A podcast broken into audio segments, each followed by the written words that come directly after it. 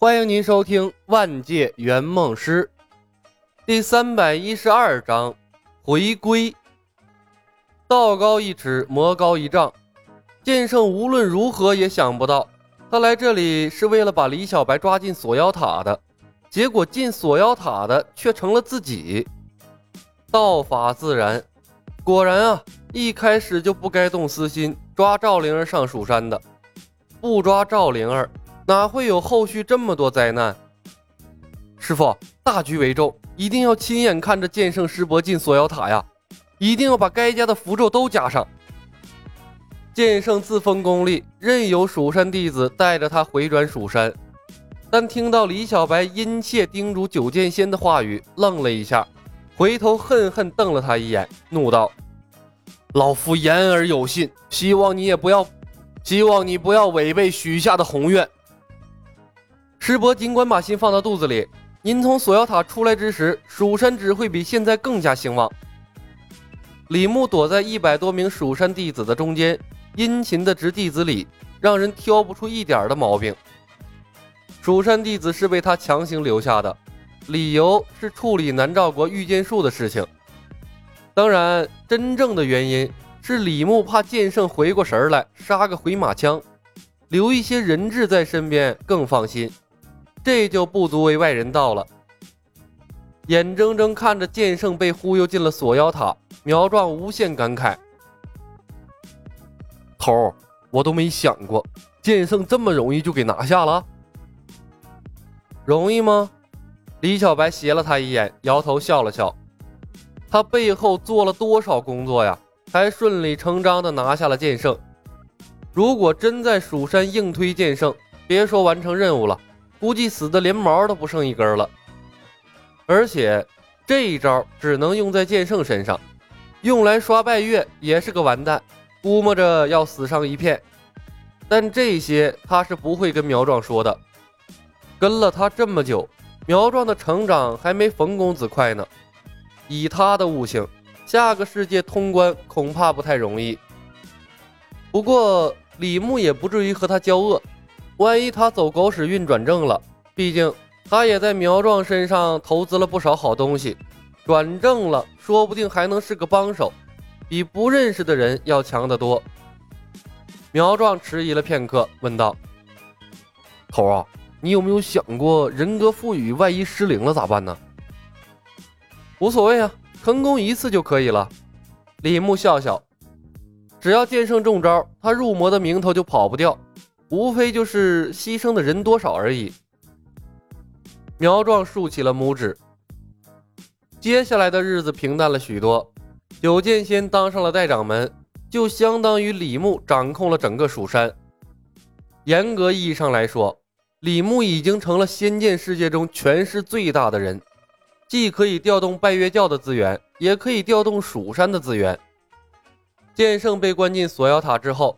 拜月教主专程出来和李牧见了面，他没有多问剑圣的事儿，而是谈了谈对智能飞剑的构想。这代表他已经完全认可了合作伙伴的能力。不是谁突然来到这个世界后，能在两三个月的时间里流转于两个大势力之间，并能混得风生水起的。巫王向李牧表达了歉意，轻而易举地取得了李牧的原谅。却永远的失去了石公虎等老臣的忠心。而后，李牧善意的给石公虎等人科普了君王立宪制，这不是小心眼儿，而是为了南诏国的未来。御剑术在民间传播开来，面对众多蜀山剑仙的责问，李牧坚持之前的原则，并设定了新的规定。凡是习得御剑术的人都有资格进入南诏国科学院御剑术分院，而经过蜀山剑仙鉴定，人品资质皆优秀者可以进入蜀山深造，成为蜀山的正式弟子，学习更多的剑术和法术。之前蜀山御剑术遭到恶意泄露，成了江湖上的笑柄，每一个江湖门派都在等着看蜀山的笑话。但这两条新规一出，武林风向突然转变，所有人都抓了瞎。没有人想到，蜀山不仅没有因此而衰败，反而被更多的人熟知了，几乎人人谈论御剑术。一时间，江湖中人只知蜀山派，而不知其他门派。即便蜀山剑圣大庭广众之下的入魔事件，也没能为蜀山抹黑。在李牧的引导下，剑圣入魔、自求锁妖塔一事变成了一种伟大的自我牺牲。剑圣光荣的成为了年轻一代的标杆，每一个人都对他发自内心的尊敬，恨不得冲上蜀山，在锁妖塔前烧上几根香，敬一敬当代的偶像。蜀山突然间变得欣欣向荣了。不过李牧做的越好。锁妖塔内的剑圣就越出不来。困在锁妖塔里的剑圣听到九剑仙传进来的一条条消息，脑袋都要炸了，怎么也想不明白李牧的目的到底是什么。越是如此，剑圣对李牧的忌惮也就越深。在他的心中，李牧已经荣升成了超级大魔头，所图甚大。剑圣的告诫被蜀山弟子当成了入魔之言，根本没人在乎了。蜀山弟子做的更多的事情，便是劝告剑圣尽快压制心魔，顺便加固锁妖塔，生怕哪一天这剑圣被心魔控制，冲破了锁妖塔，为祸蜀山和人间。那时才是蜀山真正的丑闻。李牧精心操持蜀山之事，如今在蜀山的威望如日中天。并不擅长处理门派事务的九剑仙对他言听计从，甚至连蜀山的办公地点都定在了南诏国。谁让李牧害怕这剑圣突然跑出来宰了他，根本不敢踏上蜀山半步。而苗壮则每日里盯着陈鱼习练御剑诀，不让他有偷懒的机会。毕竟啊，他所有的愿望都已经达成了，就差御剑术了。陈鱼的资质太差了，李牧和苗壮相继学会了御剑术的入门剑法御剑诀，他却自始至终都不能熟练掌握。苗壮干着急，没办法。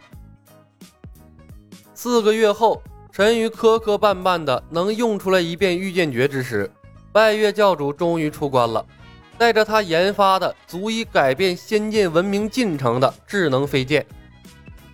小白兄弟。不负所望，智能飞剑成功了。拜月看着摆在桌子上的三柄精致的宝剑，仿佛看到了一个新时代的诞生。以妖丹作为动力输出，启慧的妖灵作为控制中心，一线牵的原理由妖灵调动妖丹内储存的能量，向外激发固定在妖灵识海内的御剑术招式。持剑人只需要特定的手法刺激妖灵。便能使出相应的招式。教主果然不愧为世界第一人，智慧无双。李牧伸手拿起了其中的一柄，摸索着锐利的剑锋，好悬没流下泪来。他在仙剑世界停留的时间太长了，再多待两个月，赵灵儿都要生了，圆梦公司指不定要多出一个转正的员工了，他耽搁不起呀。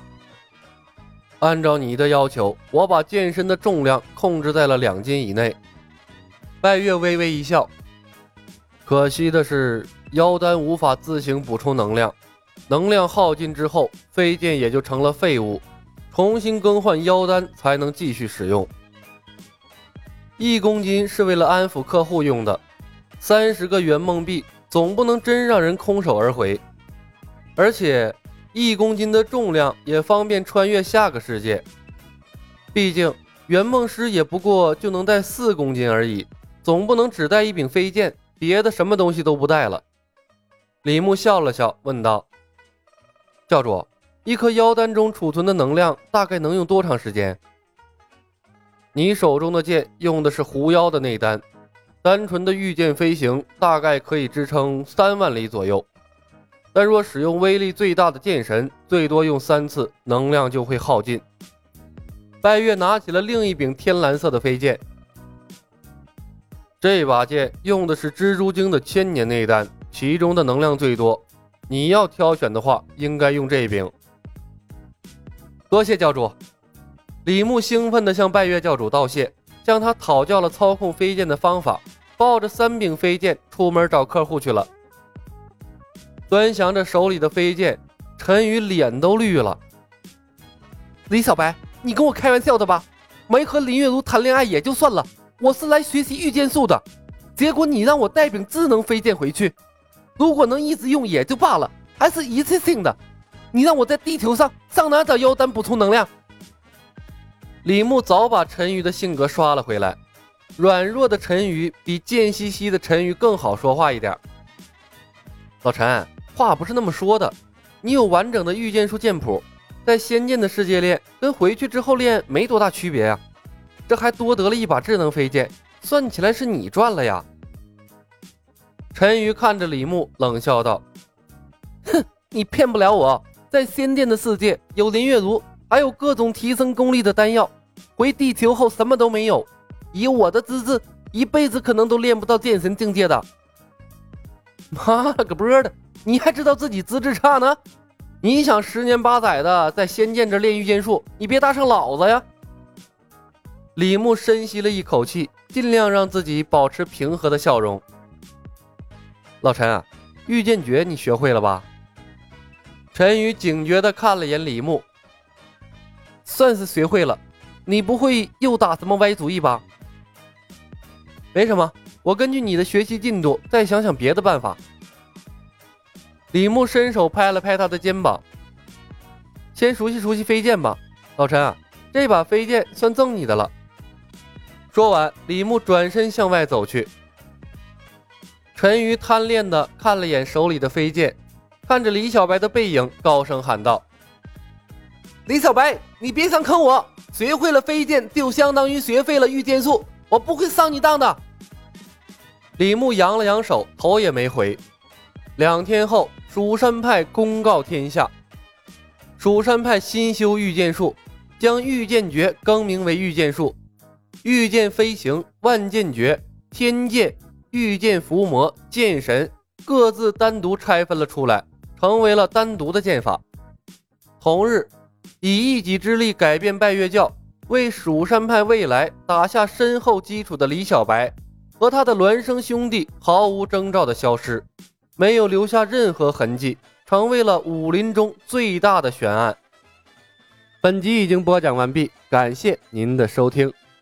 喜欢的朋友们点点关注，点点订阅呗，谢谢了。